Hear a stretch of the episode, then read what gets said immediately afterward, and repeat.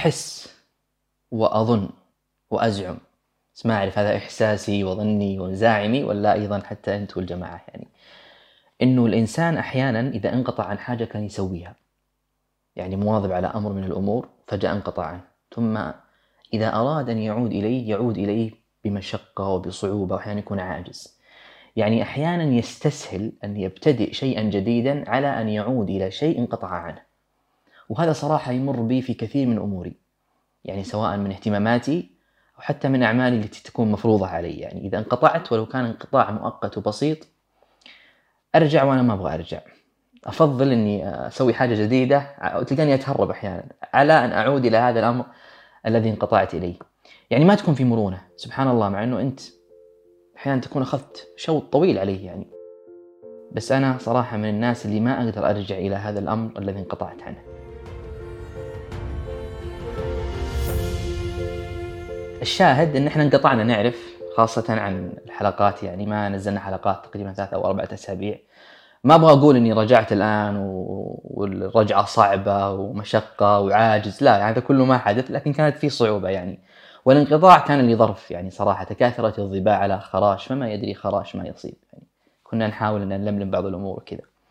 الشاهد أننا عائدون وعائدون إن شاء الله بالغنائم. هذه الحكاية حكاية مختلفة. عن كل النسق والنهج اللي انتهجناه من بداية ما يعني كنا ننشر حلقات مذياع أو على سواء على اليوتيوب أو على آه، مذياع أو الصوتي. آه، حكاية أظنها مختلفة أو فضفضة مكاشفة شخصية إن صحت العبارة يعني. من فترة لأخرى يا جماعة تصلني بعض الأسئلة غالبا يكون لها اهتمام بالتخصص بالدراسة بالاهتمامات بالأدب بالترجمة بالمجال وإلى آخره.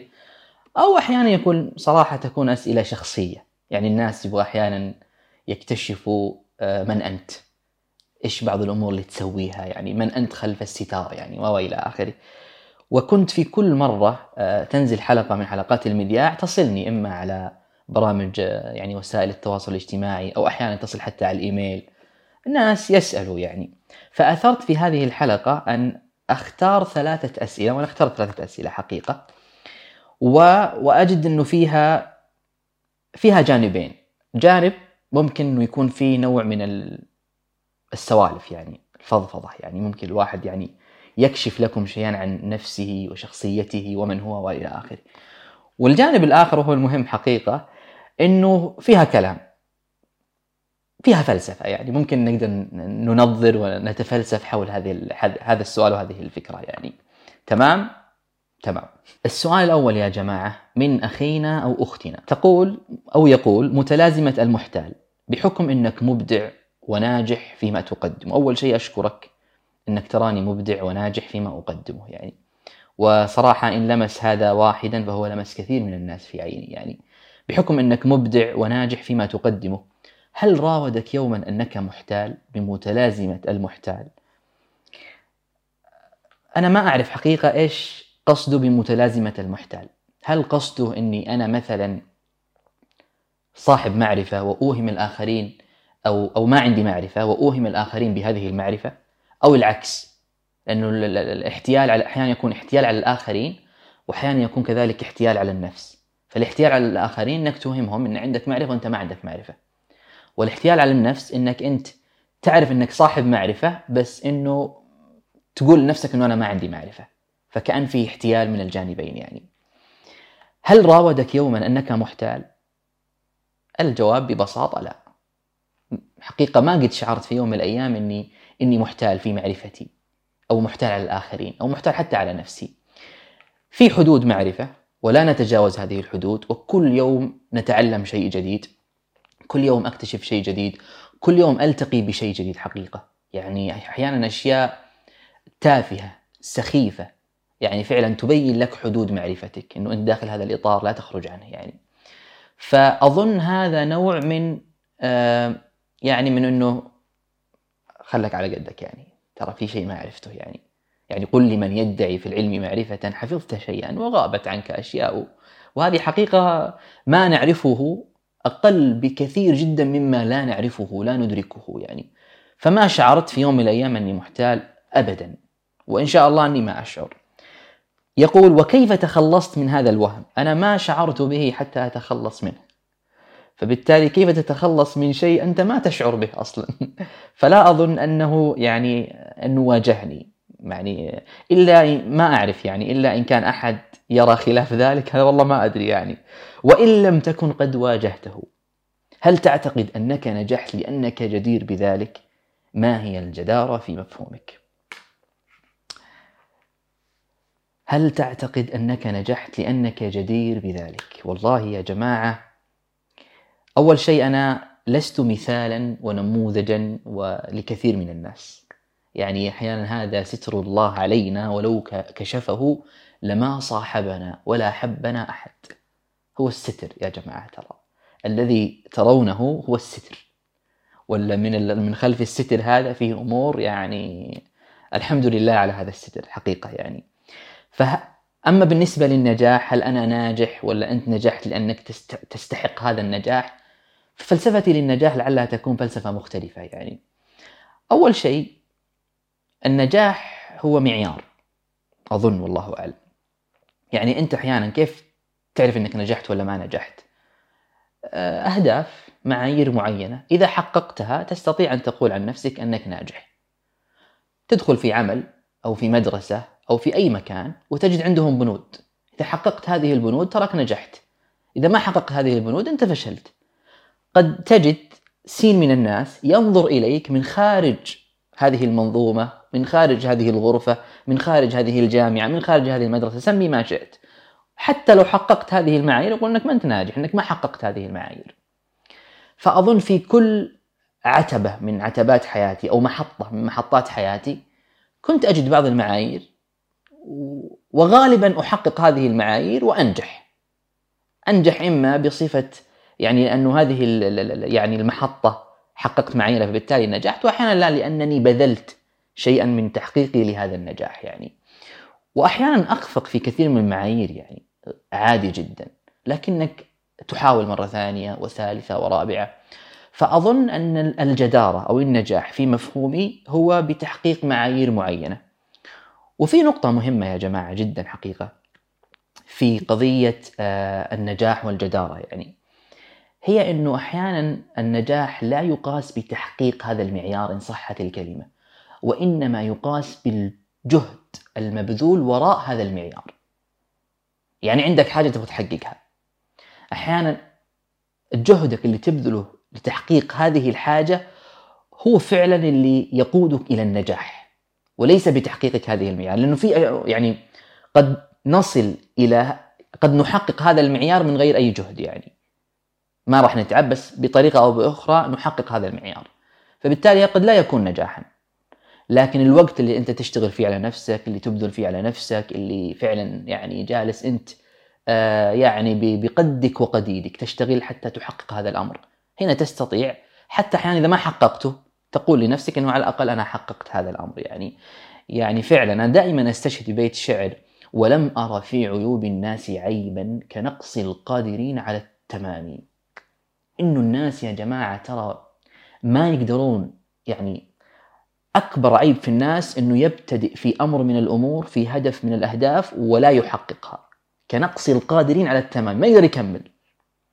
لذلك الناجح هو الذي يستطيع الا ينقص عن هذا التمام أن يصل ويعني يكد ويجتهد حتى يصل إلى هذا يعني إلى إلى هدفه على الأقل يعني وبالتالي يستطيع أن يصف نفسه أنه ناجح. فأظن أن هذه أن هذه هي الجدارة في مفهومي وإن شاء الله آه، أجبتك يعني. السؤال الثاني عن الوقت. يقول كيف تنجز مهام كثيرة في نفس الوقت؟ أنت مترجم وباحث وكاتب ويوتيوبر وعندك مذياع صوتي وعندك أثرة هل تعدد هذه هل تعدد المهام يؤرقك؟ كيف تضبط هذا؟ صدق يا جماعة هذا السؤال دائما يصلني من أهلي وخاصتي وأصحابي وأصدقائي ومن له ارتباط مباشر برشاد دائما يصلني إنه عندك مهام كثيرة لكن في نفس الوقت أنت تنتج بالأخير يعني فكيف تضبط كيف إنه في الأخير يكون عندك كل هذا يعني؟ يعني إحنا أحيانا يعني أحد أصحابي قبل فترة يقول لي أنا عندي حاجة واحدة واحيانا ما أنجزها. هي نفسها ما أنجزها يعني. فلما أنظر فيك أجد إن عندك واحد اثنين ثلاثة أربعة وما شاء الله تنجزها كلها يعني. أول شيء خلونا نتفق أن هذه آه هذا من فضل الله علينا يعني. وهذه بركة في الوقت الله فضلنا وخصنا بها لعله على غير غيرنا من الناس يعني. فالحمد لله على هذه البركة. اثنين أنا أظن أنه كثير من هذه الأعمال ولو أن الناس دائما تنظر إليها على أن ليس لها علاقة ببعضها ليس لها ارتباط ببعضها لكنني أرى أن لها ارتباط ببعضها وأن الشغف والاهتمام يقودني إلى هذا سواء إن كانت لها علاقة بالترجمة وبأثرى وبال يعني بالكتب المترجمة وبالمناسبة لما يعرف أثرى سنجعل لكم رابط أثرى أيضا آه، أسفل هذه آه، الحكاية يعني. و أو إن كانت لها علاقة بالمذياع بالمذياع أو بالأدب بالاطلاع بالتزود ب يعني حب تقديم منفعة لشريحة كبيرة من الناس. فكلها تكون في قالب واحد. هذا القالب أعمله بسخاوة نفس حقيقة يعني. والمنفعة الأولى دائما من تقديم كل هذه الأمور تراها لي ليست للناس حقيقة يعني.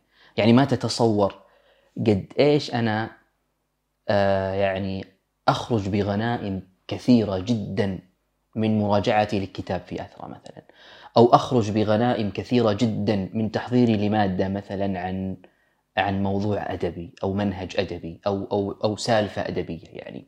يعني ترى ما يخرج أحيانا إلى الناس فعلا ما يجي حتى 10% مما يعده الإنسان خلف هذه يعني المادة. فهذا الأمر الأول. أعمله آه، الأمر الأول أولا بركة في الوقت الأمر الثاني سخاوة نفس الأمر الثالث يعني آه، كلها تجمعها آه، يجمعها قالب الاهتمام. الأمر الرابع وهو المهم أظنه وأظنني وفقت في حسن إدارة الوقت. يعني أنا من الناس اللي أحب أعمل بالوقت. يعني أحب دائما أني أقول الساعة الفلانية لازم أتم هذه الحاجة. وفي حاجة مهمة. أتمها مو أبتدئها. يعني الساعة عشرة الصبح بكرة لازم أكون أتممت هذه الحاجة. فمعناته لازم تشتغل قبلها بثلاث بأربع عاد أنت تقدر يعني كيف تتم هذا الأمر يعني. فهذه أيضا من الأمور التي أظنني وفقت فيها. وترى أشياء كثيرة شكلت هذه يعني. يعني لعل أيضا الدراسة البحث أحيانا مطالب بتسليم بعض الأمور في أوقات معينة. هذا إنعكس بالمقابل أيضا على اهتماماتي يعني أقدمها مثلا في المذياع أو في أثرى أو في أي مكان آخر. فأظن هذه هي الأمور التي ساعدتني في إدارة الوقت وفي أنه الوقت صار يكفي مش ما يكفي. السؤال الثالث يا جماعة يتكلم عن الاستمرار. يقول أو تقول أجدك منذ عرفتك من قبل ثلاث سنوات أو أكثر تمضي على نفس نهجك رغم التطور والتسارع الكبير اللي يحدث في مجالات الإبداع والثقافة والظهور. دلنا على المنجم الذي تنهل الصبر منه ما شاء الله. ما أعرف يعني أنت تحس أني أنا على نفس نهجي وأنا أحس أن نهجي مختلف عن العام عن قبل العام. فأحس فيه وتيرة متسارعة متقدمة مختلفة عن سابقتها يعني. فبالتالي أحس أن في نوع ما ما بقول تطور عشان ما تحس أني أنا يعني ممتاز. بس في تقدم يعني فيه شيء مختلف يعني عن عن عن السابق. آه المنجم اللي أنهل منها الصبر في حاجتين مهمة. اتذكر اني قبل فترة كتبت حاجة إنه الإنسان اللي يسير لتحقيق أمر معين إن توقف سيتألم لأنه توقف. وإن استمر في ركضه ومشيه إلى هذا الأمر سيتألم لأنه استمر وركض إلى هذا الأمر. يعني فاركض على أي حال. هذا واحد. لازم تركض. لا تتوقف لازم تركض. لأن المعايير اللي تطرقنا إليها قبل قليل المعايير التي يضعها الإنسان لتحقيق أمر من الأمور تحتاج إلى ركض. فاركض وانطلق إليها بأقصى ما استطعت. لازم تركض. هذا الأمر. الأمر الثاني يعني إنما يسعى لإتلاف نفسه من يسعى ليكون كغيره. أنت إذا حطيت في بالك وهم ووهم حقيقي لعله يكون سين من الناس وقررت كذا بينك وبين نفسك إنك أنت تصير مثل هذا الإنسان. فأنت بشكل أو بآخر إنما تسعى لتدمير نفسك لإتلاف نفسك. فخلي لك قالب هذا القالب لا يصح إلا عليك. وأحيانا يا أخي آه الله سبحانه وتعالى حتى لا يكلفك إلا بقدرتك وطاقتك وسعتك. لا يكلفك بسعة أحد بسعة وطاقة أحد آخر غيرك يعني. فاجعل لنفسك قالب معين تضع نفسك فيه. هذا القالب خليه يتماشى معك. بصرف النظر عن كل أحد خارج هذا القالب. المثال أو النموذج الذي تريد أن تضعه في آخر المطاف اجعله وهما ونموذجا منك أنت يعني تريد أن تصل إليه يعني. ولا تقارن نفسك بأي أحد. ولا تجعل لك نموذج معين تريد أن أن, أن تصل إليه. قدرات الناس مختلفة. أفعال الناس مختلفة. تصرفات الناس مختلفة. كل شيء في الناس مختلف. أنت مختلف حتى عن أخوك. أخوك مختلف عن أختك. أختك مختلفة عن آه، صديقتها وهكذا. كل إنسان في هذه الدنيا آه، ما في مثله يعني. فبالتالي أظن أن الإنسان نفسه هو المنجم الذي ينهل منه الصبر.